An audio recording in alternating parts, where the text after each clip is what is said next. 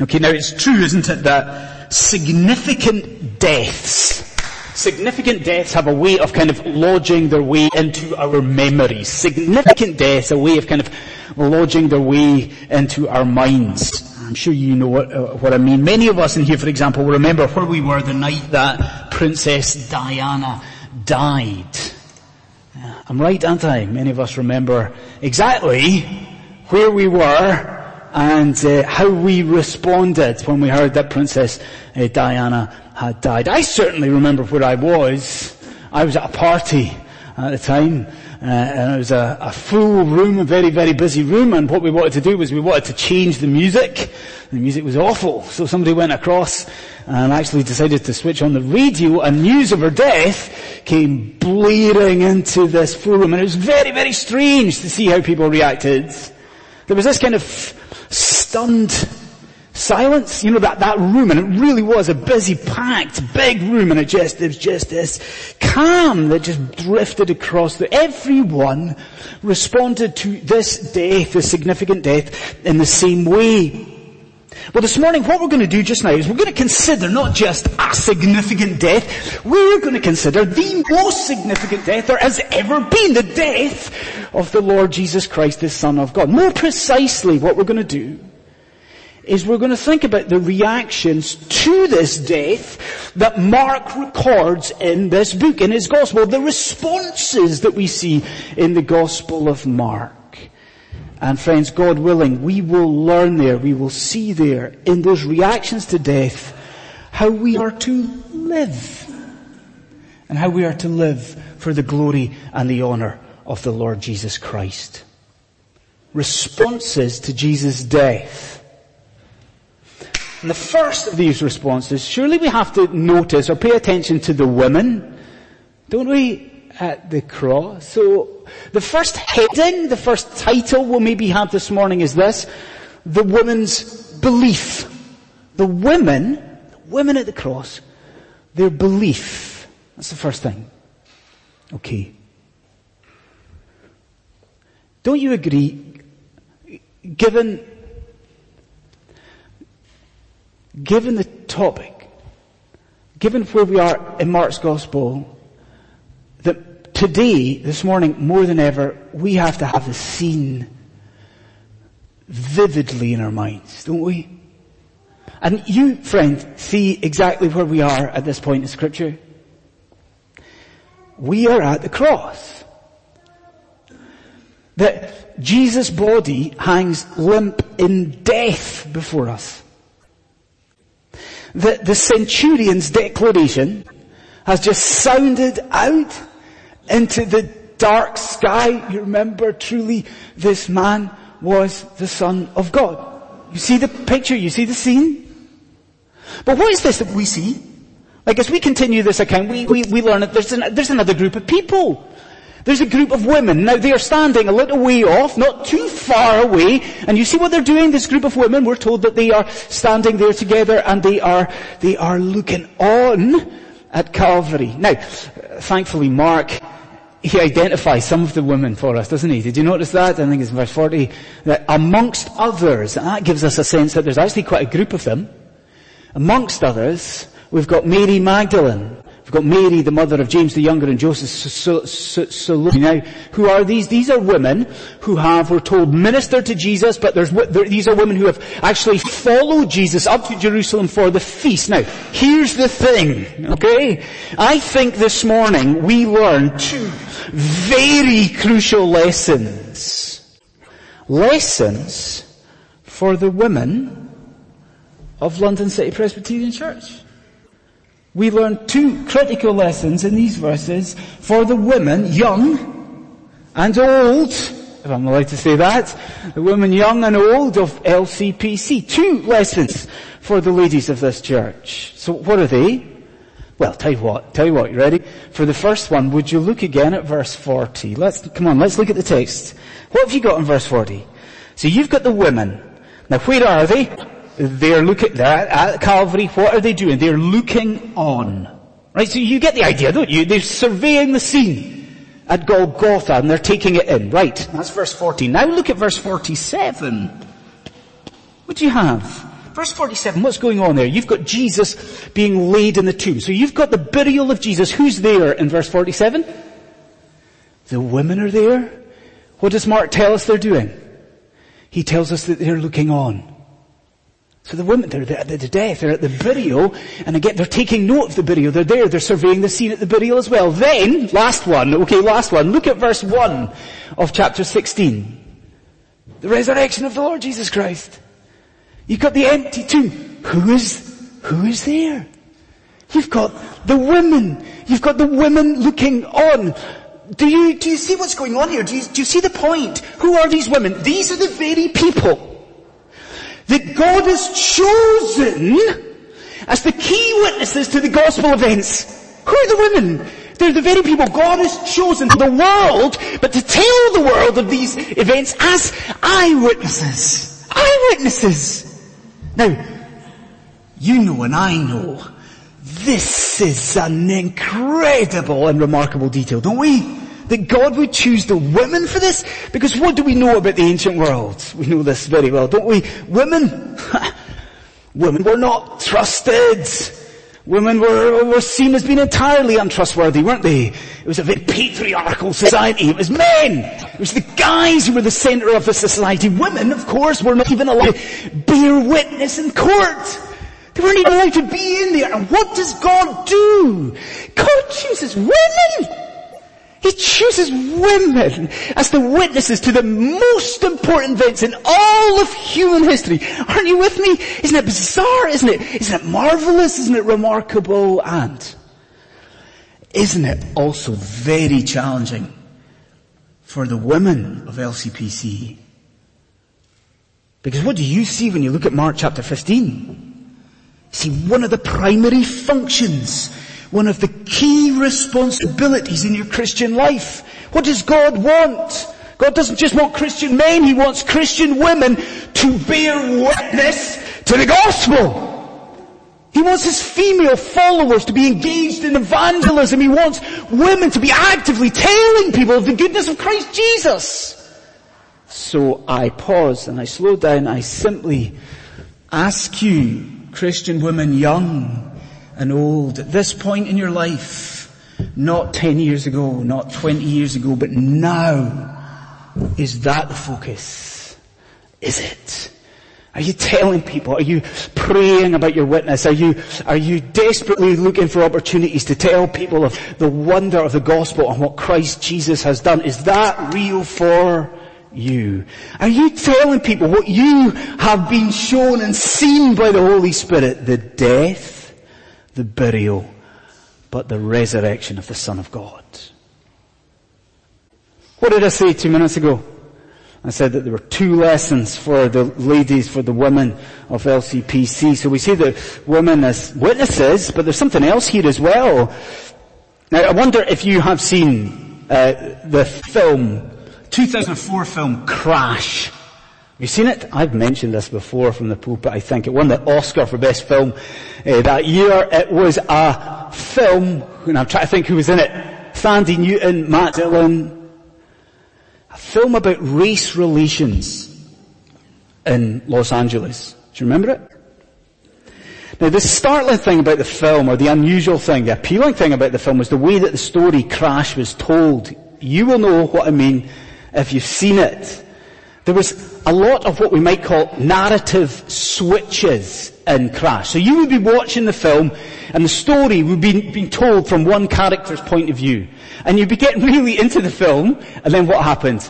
All of a sudden there'd be a switch and the story would be told from another character's point of view. Do you see what I mean? This kind of narrative switch was happening. Now, I'm asking you if you see that has just taken place in Mark's Gospel. I think about that for a moment. Like right throughout the book, from the beginning of the book, who has been the focus of Mark's Gospel? You probably say to me, Jesus. yes. But who's been the focus of Mark's Gospel? Actually, it has been the men. The men around the Lord. Isn't that true from word one? It's been about the male disciples. Isn't that what Mark's gospel's been about? It's been about their calling, their commissioning, their ministry, their training. It's been about the failings even of the male, the male disciples. And all of a sudden, right now, as Mark just closes the book, what does he do? There's this narrative switch. It was about the men, suddenly, from nowhere. Like the focus, the spotlight is on the women. It's the women under the microscope. And I ask you this morning, do you understand and see why that is? Why has there been this change? Do you see why? Because the men have run. The focus is on the women at the end of Mark's gospel, because what, what do we know of the male disciples? They've fled. They've abandoned the Lord Jesus Christ. That is why the focus here is on the women. And I really, as your minister, I think this brings us to a, oh, it's a, it's a tough thing. It's a difficult topic that we've got to wrestle with. Because if you've been a Christian for any length of time, friend, You'll have seen the same things I have in various churches you've been involved with. Isn't it true that very often Christian men, and especially Christian men of a certain age, that they seem to fall away from the Lord? Haven't you seen that? Haven't we seen that in the churches that we've been in? That Christian men, men of a certain age, they, they seem to, to, to fall out of love with the Lord. I'm not saying, of course, that they cease to, to become Christians, but uh, through this absence of personal prayer, through this lack of spiritual disciplines, they seem to lose the, the zeal, the zeal that they once had for the Lord Jesus Christ. Haven't we seen this? Now that is heartbreaking. And it is disastrous for churches, but do you know what is worse? Very often those Christian men, they lead those around them away from the Lord Jesus Christ as well. And haven't we seen that? You know, a, a Christian father's lack of Christian love filter through to his kids. Or a or a Christian husband's lack of zeal and passion filter to his spouse. We've seen it. It is disastrous for families. But isn't there a lesson here? And isn't there a lesson here for the women of this church? Do you see what the lesson is, ladies? Even if all of the men in your life, even if they all fall away, you must not move one inch from Calvary Hill. Even if, even if it's your husband, even if it's your Christian children, even if all of the men of your church abandon the Lord Jesus Christ, you must not move, not one inch. You must not take your eyes off that cross. Isn't that what we see here? Ladies, do not take your eyes off the only man in your life who will never, ever, ever, ever let you down. So we see the woman's belief a second thing we see here is Joseph's bravery. His bravery. Um, because we, we've considered these women. We've looked away, we've seen the women at the side, the cross, looking on. We've got, we, surely we've got to deal with this man. Joseph, don't we? As this man who suddenly is mentioned from nowhere, just comes on from stage right and appears in the center here, Joseph. So who is this man Joseph? Who's Joseph? Okay, well we learn something, very basic thing about him from the title that he's given. You notice the title? It's not just Joseph, it's Joseph of Arimathea. So he's from a town a little bit outside of Jerusalem to the northwest, right? What else do we learn? We learn something about his position do you notice what Mark tells us about Joseph? He was a respected member of the council, the Sanhedrin, the religious establishment. Do you begin to see the picture that's been built up Joseph there? Matthew adds that he was a rich man. Who's Joseph? Joseph's the creme de la creme. He very much is. Like Joseph of Arimathea, he is a bit of a high flyer. And he is one of Jerusalem's top 1%. Okay? He's a, he's a high flyer, as Joseph of Arimathea. We probably shrug our shoulders at that, don't we? Because isn't it the next detail that Mark records that is much more intriguing to you and to me? You see what we're told? We're told that Joseph, this rich, wealthy man, was looking for the kingdom of God. Do you understand what that tells us about Joseph? He was a godly man. In fact, John's gospel really spells it out for you. Who's Joseph? Do you know what John tells us? Joseph was a disciple. He was a follower. He was a disciple of the Lord Jesus Christ. Isn't that lovely? And I tell you this, I love the way in which Joseph's kind of devotion towards the Lord Jesus Christ comes out in the text. Because do you see what he does? Do you see the tender way that Joseph cares for Jesus' body? Friends, did you notice that? What does he do, Joseph? He runs to a shop, he buys the most expensive linen to wrap Jesus' body. And then in that scene that's so often depicted in Christian art, do you see what Joseph does next? He has Jesus' body brought down from the cross. You can see the care, you can see the love. What does he do with this corpse? He has it laid in a very, very special place. He has Jesus' body laid in a new tomb. It's a tomb carved out of the rock. In fact, you know what we know? It's Joseph's own tomb.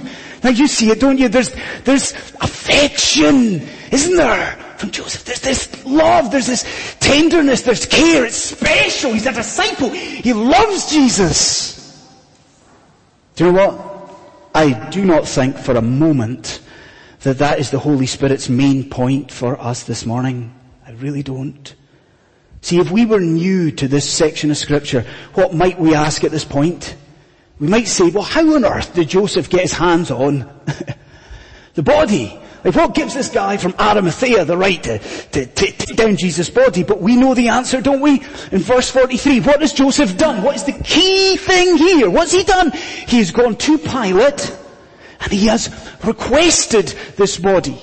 Now, to you and to me this morning, that might seem the most mundane of details, does it? That Joseph went to Pilate to ask for the body. It seems mundane. I'm a minister. so one thing that I know is that when people die, they get buried. Right? I, even I know this. So this seems like Joseph would ask for the body seems mundane. It seems obvious, right? Understand that this was not how the Romans rolled. You see friend, what the Romans would do is that they would leave the dead body of a crucified victim upon the cross. Now do you understand how bleak and how miserable that is? To act as a deterrent, they would leave the body up there sometimes for two, for three, for four days to decompose. At best what they would do is take the body down and chuck it in a mass grave. There was none of this. There was none of this proper burial. There was none of this honouring of the dead. Joseph going to Pilate's an unheard of thing. It just simply, simply wasn't done and I want you to think about that. This morning, friend, think about what Joseph was risking. Do you understand going to Pilate? He was asking to honour an alleged traitor to Rome. Do you see it? See what he's risking here? By making this request for the body from Jesus, do you understand what he's doing? He's aligning himself to Jesus when, think of it, all of his colleagues, every single one of the Sanhedrin, They've just dismissed Jesus as a fraud, as a fake, as a blasphemer. Do you understand what Joseph's doing? He's risking everything. Now look at this as mundane. He goes to Pilate for the body. He's risking his reputation. He's risking his status. I think he's risking his life and all for the glory of the Lord Jesus Christ. Now do you see the point? It's not just about the care of Joseph. What's the point?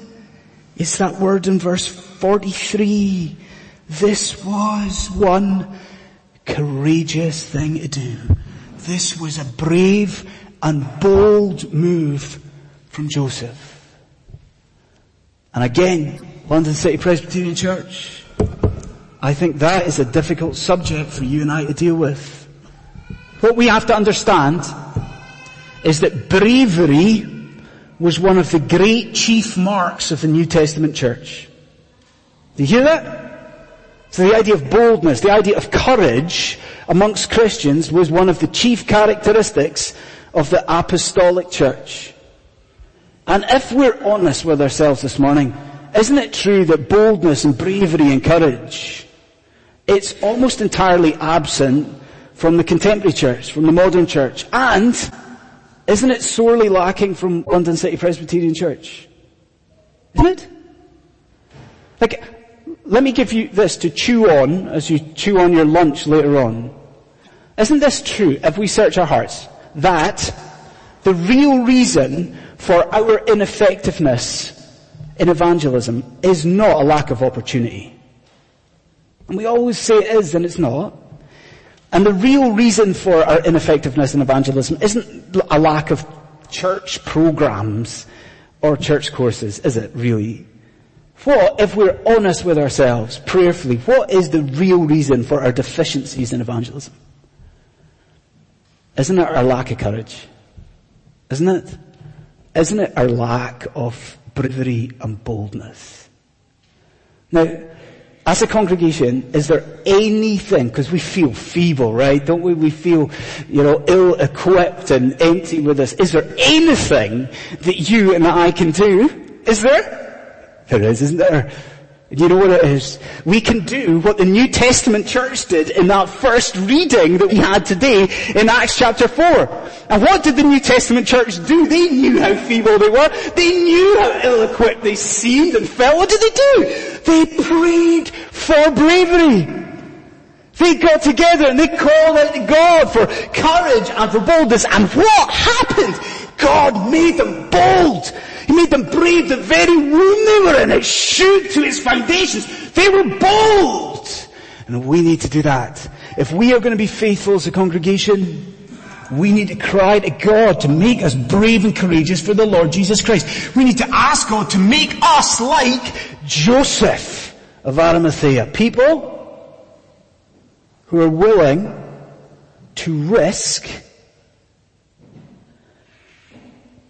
everything for the glory of the Lord Jesus Christ.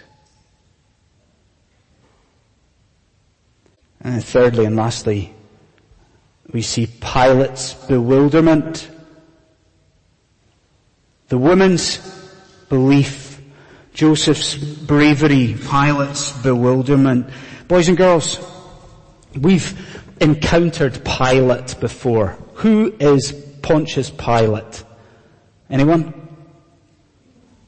Who's Pontius Pilate? Is he a, okay, he's a Roman prefect, Roman ruler, brilliant, Roman governor. Now I'm saying in that title, the heading, the sermon there, that he's bewildered point.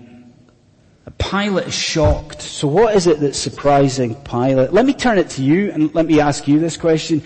Have you ever thought about why the Romans chose crucifixion as their method of execution. Have you ever given that? I mean, we, are so used to the, in the church the idea of crucifixion on the cross. Have you ever spent any time thinking, why did they choose crucifixion? How would you answer that? I think a lot of us would say because it was the most painful death imaginable. Crucifixion. Okay? Yeah, and that's true, that's part of it. Listen though, the Romans chose crucifixion because it dragged out the pain. They chose crucifixion not just because it was the most painful way to die. They chose it because it dragged out the death. I was reading contemporary sources this week and it was saying this that usually it was two full days or three full days that a person would hang upon the cross. You see, dragging out the death. That was commonplace. That was the usual expected thing. And do you see why Pilate is surprised in Mark chapter 15? Joseph of Arimathea comes to him, knocks on the door, comes in and says, Jesus is dead. He's only been on the cross for a matter of six hours, and Pilate is hearing, what? He's already dead, and, and Pilate cannot believe his ears. This is, he's bewildered by this. Now, for you and for me, doesn't that raise a theological question? Doesn't it raise a technical question? Because what are you asking? If you engage with this, what are you asking? Why does Jesus, our Lord, die more quickly than anyone else? Are you asking? Like why is it when, when most people would take three days to, to succumb to this death, that our Lord in his full humanity, how is it that our Lord dies in a matter of six hours? You're asking that question, you're you not asking that question? Let me try and answer it like this. Uh, I remember when I was at university, sitting an exam that I will never, ever, ever forget. And I've got to be honest with you, I hadn't studied for the exam at all. I had left it far, like my revision had gone out the window. Who knows why? There was maybe football on the TV or who knows what it was. I had not revised properly for this exam. And then the exam uh, approach. So I adopted the worst revision strategy you can imagine. Students in here, you're not allowed to do this. What I decided to do was only study three topics for this exam. And you've got to understand, there were 25 topics uh, that could appear, and I would be asked to write essays on, on, you know, given a choice of five, and I've narrowed it down to three topics. So foolish. I'd run out of time. And then the day of the exam arrives, and you can imagine, oh, the trepidation, that feeling of illness, and I've been up all night studying these three topics, and I go into the exam hall and I take my seat and pick up my pen and I turn over the exam page. How many, remember 25 topics, there's only five, how many of the three uh, do you think appeared on my, on my page? Three appeared on my page. And I, I couldn't believe it. It's what my dad would call a fluke. And it was, and I, for once in my life, I aced the exam. For once, uh, because it was all there. I'd just been reading it. So I just sat down and I boosted through this exam. This was easy, and I just went straight through it, wrote from top to bottom, and I read it over, and I, and I did it. And I just, it was beautiful. It was beautiful. Then this happens. I looked up at the clock. There's always a clock in the exam hall. Do you know what I saw? I had, An hour and a half left of exam time. And, and I could believe it, you know, like there was nothing I could do. I had read over my essays a couple of times and made all the corrections, an hour and a half. So what did I do? It was beautiful, it was a great moment. What I did was just put my pen down, move my seat, on with the jacket, everyone else is beavering away, and I just strolled out there. Why? First one out of the room. Why? My job was done.